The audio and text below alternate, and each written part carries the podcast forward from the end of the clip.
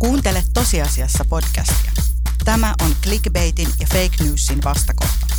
Tässä podcastissa tieto vähentää tuskaa.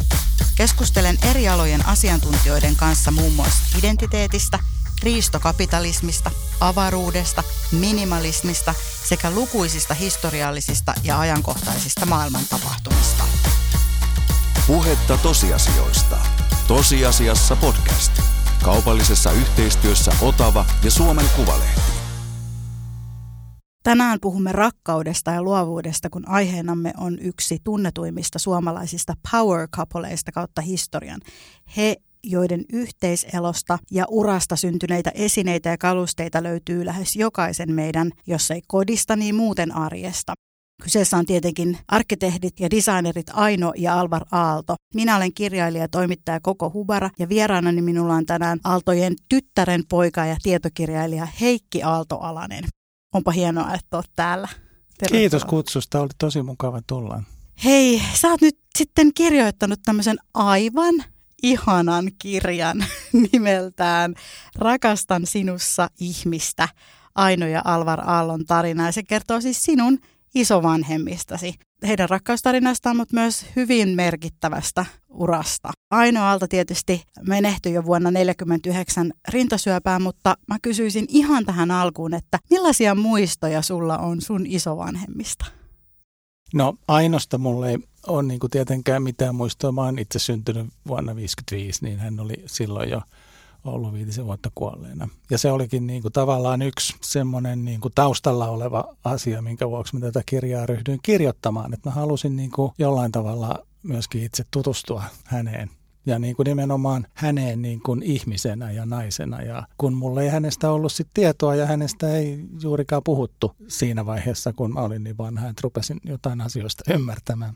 Alvarista on tietysti paljonkin muistoja ja hän, hän tietysti silloin, hän siis kuoli vuonna 1976, jolla mä olin 21. Eli, eli että kyllä niin muistan nuoruudestani hänet hyvin ja, ja tota, vähän semmoinen suurmiehen elkeitä käytöksessä pikkusen perhepiirissäkin oli ja näin, mutta kuitenkin semmoinen hyvin niin kuin perhekeskeinen ihminen. Ja kyllä me usein vierailtiin tietysti siellä Riihitiellä Mukkiniemessä heidän kotonaan joulusin ja näin niin kuin muuta. Et kyllä mun semmoisia muista, mulla on jotain semmoisia ihan niin kuin yksittäisiä asioita, mitkä on jostain kumman syystä jäänyt mieleen hänestä. Jotain, mitä hän on sanonut. Ja mä muistan, mä en pysty ajottamaan hirveän hyvin, mutta muistan semmoisen, kun hän on sanonut mulle, että muista, että herrasmies elää honoräärillä. Ei hänen sen kummempaa ohjetta sitten ollut muuta kuin, että elä honoraarilla. Sehän on ihan hyvä ohje kaikille. niin. Mutta oliko hän, niinku, minkä luonteinen ihminen hän oli? Oliko hän niinku lämmin, huumorintajuinen, oliko etäinen, ylevä? Millaisia niinku... Ei hän hirveän etäinen ollut. Kyllähän, kyllähän oli niin kuin, no kyllä mä sanoisin, että hän oli lämmin. Ja, ja myöskin huumorin tajunen, että kyllä tietysti sitten jos nyt istuttiin jossain illallispöydässä tai ruokapöydässä, niin kyllähän hän tietysti ilman muuta oli niin kuin se keskipiste, vaikka siinä oltiin niin kuin isollakin porukalla, että kyllä, kyllä se niin kuin, kyllähän niin kuin sen, sen roolin siinä otti. Ja kertoi juttuja. En mä muista niitä niin hirveän hyvin, muuta kuin joku semmoinen jäänyt mieleen, kun keskusteltu jostain, että miten venäläisten kirjailijoiden nimet kuuluu lausua. Ennen kaikkea hän ärsytti se, että kun suomalaiset sanoivat, että gogol, ja kun pitäisi sanoa gogolji. Näissä jäänyt tämmöisiä jänniä asioita niin kuin mieleen, mutta... Oi, joo, että joo. Kuulostaa siis vaan niin, tietysti varmasti ei pelkästään mun, vaan monen kuulijan korvaan niin kuin vaan semmoiselta aivan myyttiseltä, että tosiaan Alvar Aalto on jo ollut jonkun isoisä ja ja viettänyt aikaa lasten No joo, ei se, ei se mulle ole muuten niin kuin merkinnyt mun elämässä hirveästi. Siis mä oon tehnyt oman työuran ihan niin kuin muulla, muulla sektorilla. Ja yksi asia, josta sitten koskaan ei puhuttu, niin ei koskaan me ei puhuttu arkkitehtuurista. Että se oli niin kuin semmoinen. Tavallaan ei se nyt voi sanoa, että se mikään kielletty aihe oli, mutta ei se, se ei niin kuin liittynyt siihen, kun perheen kanssa tavattiin, että oltaisiin puhuttu arkkitehtuurista. Jännittävää. Tässä kirjassa on runsaasti siis kirjeenvaihtoa ja piirustuksia, valokuvia ja tämmöistä muutakin materiaalia kuin tätä tekstiä, niin miten sä sait ne kaikki käsiin? Onko se ollut teillä suvussa jossain tallessa odottanut tätä hetkeä, kun sä kirjoitat vai pitikö tehdä iso kaivelutyö? Ne on ollut mun äidillä. Siis meillä on siis suuri osa kaikesta materiaalista, mikä liittyy niin kuin arkkitehtuuritoimiston toimintaan, mukaan lukien kirjeenvaihtoa, valokuvia, arkkitehtuuripiirustuksia. Ne on lahjoitettu Alvarado-säätiölle, jolloin ne arkistossa mutta meillä on kyllä sitten paljon niin kuin sellaista niin kuin tavallaan yksityistä materiaalia, mikä pitää sisällään sitten myöskin piirustuksia ja ja, ja maalauksia ja valokuvia ja, ja kirjeitä ja näin. Mutta mä luulen, että tämä kirjekokoelma, jos tässä on kysymys, niin se on niin kuin jäänyt mun äidilleni varmaan joskus niin kuin Ainon kuoleman jälkeisinä vuosina. Ne kirjeet jollain tavalla, mitä mä en, mä en niin kuin tarkemmin tiedä, niin jäi mun äidille. Mun äiti on 96 nykyään ja hän on aika, aika pitkälle jo Alzheimerin muisti on niin kuin mennyt ja näin, että ei voi, ei voi niin kuin enää kysyä tämän tapaisia asioita. Mutta sitten hän tuossa, siitä on varmaan vähän toista kymmentä vuotta, ehkä 15-20 vuotta, kun hän sitten kerran toinen mulle ja sanoi, että Heikki säilytä sä nyt näitä tästä eteenpäin. Että nämä oli niinku tavallaan semmoista aineistoa, mikä, tämä materiaali, mikä oli hänelle tärkeää ja, ja hän oli sen säilyttänyt ja halusi sitten antaa sen sitten mulle. Mä olin varmaan just silloin vähän aika aikaisemmin tullut tuon Alvarado-säätiön hallituksen jäseneksi ja hän niin ajatteli, että se sitten ehkä kuuluu niin kuin mulle meidän perheessä nämä, nämä niin kuin säilyttää. On kyllä ihanaa, että on säilynyt, koska niin paljon myös tietysti häviää vaan sillä elämän mukana, jos ei niitä just olla jo heti Kyllä. näitä työn puolesta olevia papereita tietysti, mutta että on sitä yksityistäkin Joo. jäänyt. Kyllä, ja se on, niin kuin, se on mä joskus ihmetellyt sitä, että se on varmaan Ainon luonteesta ollut niin kuin kiinni, että hän on säilyttänyt joka ainoa lappu voisi sanoa. Siellä on hotellilaskuja ja kaikkea semmoisia jotakin muistilappuja ja kaikkea semmoista. Et se on aika semmoista sekavaa materiaalia, mitä kukaan ei ole hirveän tarkkaan aikaisemmin niin kuin järjestänyt. Ja nyt sitten tuli tilaisuus, kun Virpi Suutari teki tämän upean aaltodokumentin, niin siinä yhteydessä hän sitten kävi myöskin tätä kirjeenvaihtoa läpi sitä niin kuin filmiä varten. Ja hän teki sitten sen palveluksen, että hän myöskin skannasi sen kirjeenvaihdon siinä yhteydessä, mikä oli sitten mulle helpompaa, kun tätä kirjaa teki, niin että saattoi sitten käsitellä niitä tietokoneen ruudulla niitä kirjeitä, eikä pitänyt niitä niin kuin hauraita kirjeitä ruveta siinä sitten käsittelemään silloin, kun sitä kirjoitti. Ja varmaan siis hyvä niin juuri, että nehän haurastuu, että nyt ne on olemassa myös sähköisenä Joo. sitten sitten seuraavia sukupolvia varten. Joo, kyllä ne on usein sitten vielä, ne on niin kuin lyijykynällä kirjoitettu ja, ja sitten ne on vieläkin, monet on kirjoitettu tämmöiselle niin kuin tavallaan skissipaperille, semmoiselle ohkaselle, että niitä on vähän hankala käsitellä. No kuka aina sitten oli? Aina puhutaan Alvar Aallosta, vaikka Alvar Aalto itse ei mitenkään erityisesti häivyttänyt ei, tätä vaimonsa ei. roolia asioissaan tai, tai yrittänyt ei. mitenkään piilotella aina vaikutusta, mutta kuka, kuka aina Aalto oli? Pieni ihan pikkuinen kysymys. Hy- hyvä kysymys. Mä luulen, että siitä on aika monta käsitystä myöskin. Tätä kirjaa tekiessä, niin mulla oli just se ajatus, minkä säkin tuossa äsken sanoit, että yleensä ihmiset aina näkee aina niin kuin – Alvaraallon kautta, Alvaraallon puolisona, työtoverina. Ja vaikka he ajatteliskin niin, että hänen merkityksensä oli niin kuin suuri. Niin kuin se on nyt nykytutkimuksessa, on, on jo tota, on niin kuin sanotaan, tilanne on ihan toisenlainen kuin mitä se oli 20 vuotta sitten, jolloin ehkä jotkut jopa ihan tietoisesti halusi pikkasen niin kuin painaa ainoa pois, koska Alvarado oli niin tärkeä ja niin kuin näin. Mutta nykytutkimus kyllä siis on, on nostanut esiin ihan, ihan kiitettävästi sen, että mikä ainoa merkitys silloin niin kuin Alvar Aallon uran alkuvaiheessa oli. Siinä on tietysti se hankaluus tässä, että Aino oli kuitenkin ihan myöskin oma itsensä. Ja mä halusin tuohon kirjaankin laittaa semmoisia jotakin, jotakin semmoisia asioita, mitkä just esimerkiksi tämä hänen ja Laszlo Moholy-Nagyn välinen suhde, jota siinä nyt vähän kuvataan ja näin, niin mulla oli siinä semmoinen ajatus, että Aino, Aino oli niin kuin lahjakas, viehättävä ihminen ja joku muukin kuin Alvar Aalto saattoi olla hänen rakastunut. mm. Niinpä, ja hänellä oli siis tätä arkkitehtuuri uraa pikkasen, pi, ei tietenkään paljon, kun hän oli aika nuori, mutta oli kuitenkin takana jo ennen kuin joo. hän meni. Joo, hän oli siis, joo, hän oli vähän vanhempi kuin Alvar ja oli valmistunutkin sitten tuolta Polusteekista, niin kuin siihen aikaan sanottiin, muutama vuosi aikaisemmin, ja hän oli jo työskennellyt arkkitehtina Oiva Kallion toimistossa vähästä ennen. Ja sitten hän jostain syystä, mitä mä en, mä en niin kuin saanut selvitettyä, niin hän sitten siirtyi Jyväskylään Helsingistä.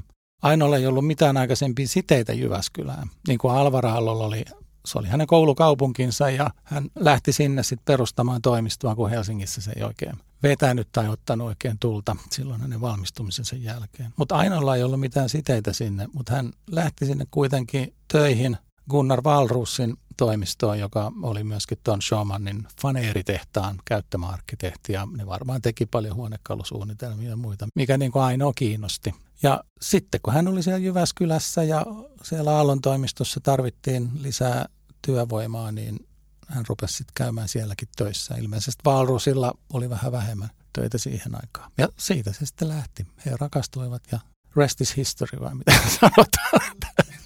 Ja siellä on ihanaa, ihanaa, ihanaa kirjeenvaihtoa, ihania matkakuvia Joo, se on, se on mullekin niinku semmoinen arvotus, että siis ennen kaikkea Alvarin kirjeet, miten niin kuin mainioita ne on, että ne on jotenkin sellaisia. Ja sitten kun sanotaan kuitenkin, että hänellä oli tämmöinen joku pieni lukihäiriö, siis koulussa, kouluaikoina ainakin ja näin. Ja vieraat kielet oli siis kirjoitettuna hänelle aika, aika vaikeita. Hän, hän puhui montaa kieltä ihan sujuvasti, mutta kirjoitti vähän huonommin. Niin miten hän sitten kuitenkin, se hänen kielen käyttönsä näissä kirjeissä on niin jotenkin semmoista niin kuin aika, aika tota, miksi sitä kuvaisi? Kun olet kirja, oikea kirjailija, niin mitä se on? No siis ainakin se on hyvin kekseliästä. Tai yleensä jos rakastetulle puhutaan, niin puhutaan usein aika ehkä vähän pateettisesti niin. ja aika sillä kliseisesti, mutta hän keksii Joo. kaikenlaisia erilaisia nimityksiä Joo. ainoille ja lapsille ja näin. Voisitko sä kertoa kuulijoille, mainita jonkun semmoisen maamerkin tai design-asian, jossa Aino on ollut mukana tai onko Aino on suunnitellut, no, mikä siis voisi on, olla tuttu? On paljon asioita, jotka on ihan niin kuin nimetty noin virallisestikin Ainon nimiin. On, on joitakin huonekaluja, joitakin Artekin valikoimissa olevia useitakin huonekaluja, joita on, on niin kuin ikään kuin myytykin Ainon suunnittelemina. Ja sitten tietysti nämä, nämä tunnetut lasiesineet, tämä Böljeblick lasikokoelma, mikä voitti Milanon äh, Triennaalissa pääpalkinnon 1936. Mutta kyllä mä luulen, että kaikkein suurin merkitys Ainolla oli kuitenkin siinä, että hän, hän oli niin kuin Alvar Aallon työtoveri ja he teki yhdessä asioita. Ja sitten se tietysti vähän ehkä ajan olojenkin vuoksi ja näin, että se oli siihen aikaan ehkä sitten aika tavallista, että niitä sitten ruvettiin nimeämään sitten miehen töiksi. Ja ihan sekin, että se Aalto-nimi on aika semmoinen, niin kuin, että on se sitten Alvar Aalto tai Aino Aalto tai näin, mutta se rupesi olemaan vaan niin kuin Aalto. Ja sitten sillä mm, tietysti mm, sitten ymmärretään, että se on Alvar Aalto. Kuuntelet tosiasiassa podcastia. Lisää tosiasiaa osoitteessa suomenkuvalehti.fi.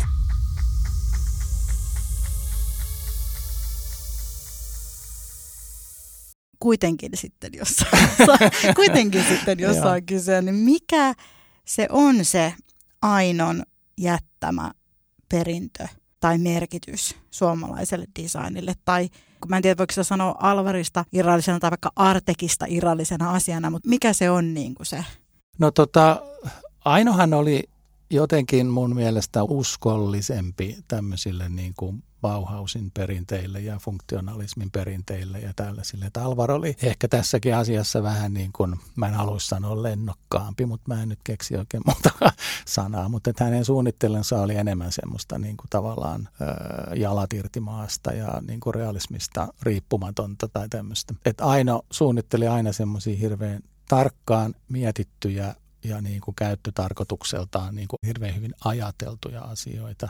Jos ajatellaan nyt esimerkiksi tätä, tätä Alvarin maljakkoa, se on yksi asia, joka varmasti on ihan niin kuin Alvarin, että se on, koska se oli se liittyy Alström-osakeyhtiön tai Karhulan lasitehtaan, joka kuului siihen aikaan Alströmille, niin vuonna 1936 järjestämään tämmöiseen kilpailuun se oli kai aika, aika tavallista siihen aikaan, että järjestettiin tämmöisiä kilpailuja. Ja siinä jos vertaa niin kuin näitä kilpailuehdotuksia, joita Aino ja Alvar erikseen jätti, niin musta siinä on aika hyvä semmoinen, että ne Ainon jättämät oli hirveän hyvin mietittyjä semmoisia leikkele-lautasia ja muita, siis jotka on tosi tyylikkäitä ja hienoja, mutta ne on niin kuin tarkkaan mietitty, että ne on käytännöllisiä, mihin niitä käytetään ja niin kuin näin. Kun sitten taas Alvarin ehdotus, tämä kuuluisa Eskimo Erinden skinbuksa, josta tuli sitten tämä Aalto-maljakko tai Savoy-maljakko, niin se oli ihan vaan tuosta tehty tuommoinen. Ei sitä kukaan ollut miettinyt, miten se tehdään. Ja siinä olikin suuria vaikeuksia sitten ruveta suunnittelemaan, että miten tämä nyt tästä paperilta nyt siirretään sitten oikeasti lasimaljakoksi. Ja mihin sitä käytetään. Niin. Se, on, se on niin kuin, musta siihen on hirveän vaikea laittaa mitään kukkakimppua. Just sanomassa. Näin, näin. Se, on, se on hieno, kaunis niin. esine ja upea. Siinä on jotain semmoista niin kuin todella intuitiivista ja upeata. Mutta ei se hirveän käytännöllinen niin kuin kukkamaljakko. Et niin kuin Aino varmasti olisi suunnitellut ja toisenlaisen kukkamaljakko. siis mun on pakko sanoa tähän juurikin Joo. se, että mulla on ollut se maljakko siis joko eteisen lipaston päällä niin, että sinne menee kaikki kolikot ja avaimet Joo, ja muut, koska se on hyvä semmoinen säilytyskulho. Tai sitten joka pääsiäinen, kun ostaa tulppaneja, niin sitten yrittää asetella niitä silleen, ne sojottaa kaikki eri Joo, niitä täytyy olla paljon. niin täytyy olla, menee kaikki rahat siihen. Joo.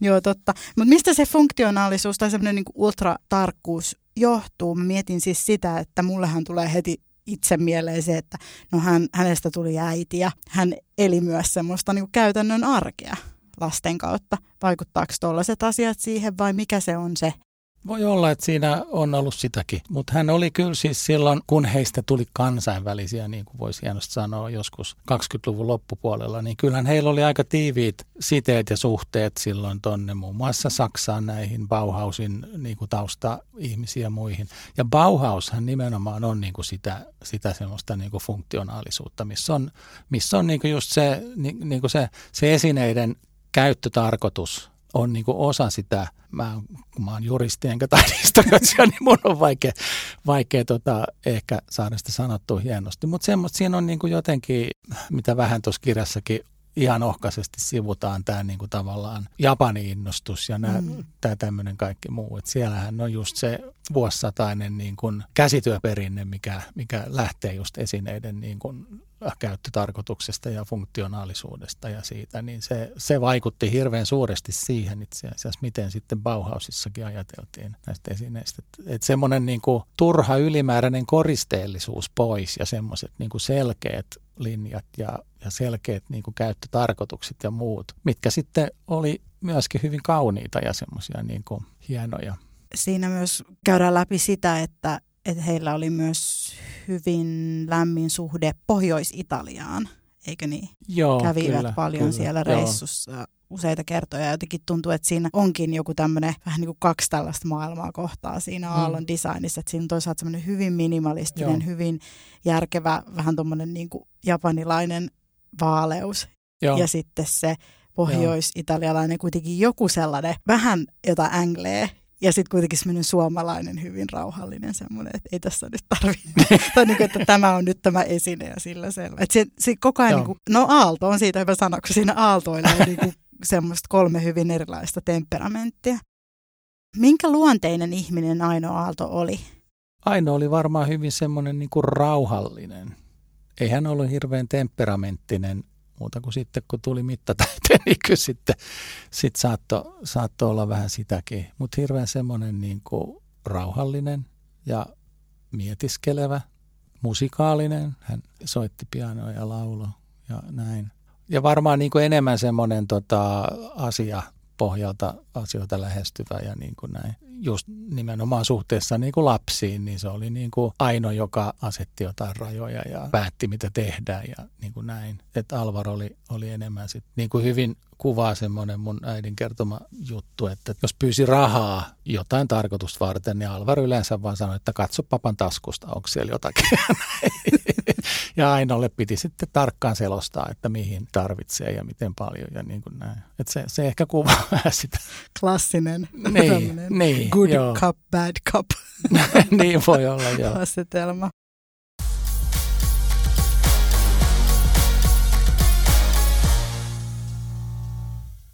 Nyt seuraa tosiasiassa podcastin vakioosio kolme kovaa kysymystä, jossa kysymme kaikilta vierailtamme samat tiukat tosiasiat ja lämpimät suositukset. Ja nyt saa siis vastata tosi lyhyesti muutamalla sanalla. Yksi. Mitä jokainen voi tehdä vielä tänään parantaakseen maailmaa? Suhtautua vakavasti ilmastonmuutokseen. Kaksi. Mitä muuta kuin omaa uutta tietokirjaasi suosittelet kuulijoille? Kari Enqvist, Kangastuksia varjojen talossa. Ja kolme.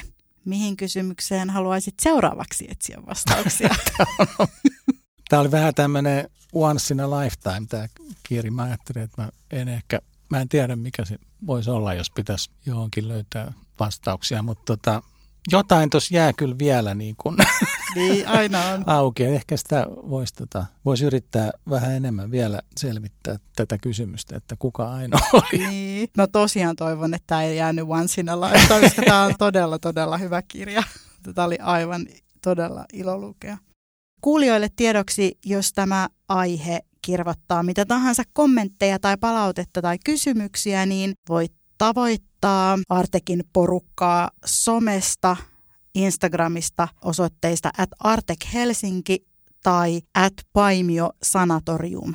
Ja muistahan käyttää hashtagia tosiasiassa, niin voidaan kaikki jatkaa keskustelua yhdessä. Mä oon Koko Hubara ja mun vieraanani oli tietokirjailija Heikki Aalto-Alanen. Lisää Aino ja Alvar Aallon pakahduttavasta rakkaustarinasta ja ainutlaatuisesta urasta voit lukea hänen teoksestaan Rakastan sinussa ihmistä. Se löytyy kirjojen suoratoistopalveluista ja tietenkin ihan perinteisistä kirjakaupoista. Kiitos Heikki niin paljon, että olit täällä vieraana. Kiitos paljon. Oli tosi ilo tulla. Ja kiitos kuulijoille myös. Muistakaa kuunnella kaikki tosiasiassa podcastin jaksot. Puhetta tosiasioista. Tosiasiassa podcast. Kaupallisessa yhteistyössä Otava ja Suomen Kuvalehti. Jatketaan tosiasioista somessa. Hashtag tosiasiassa.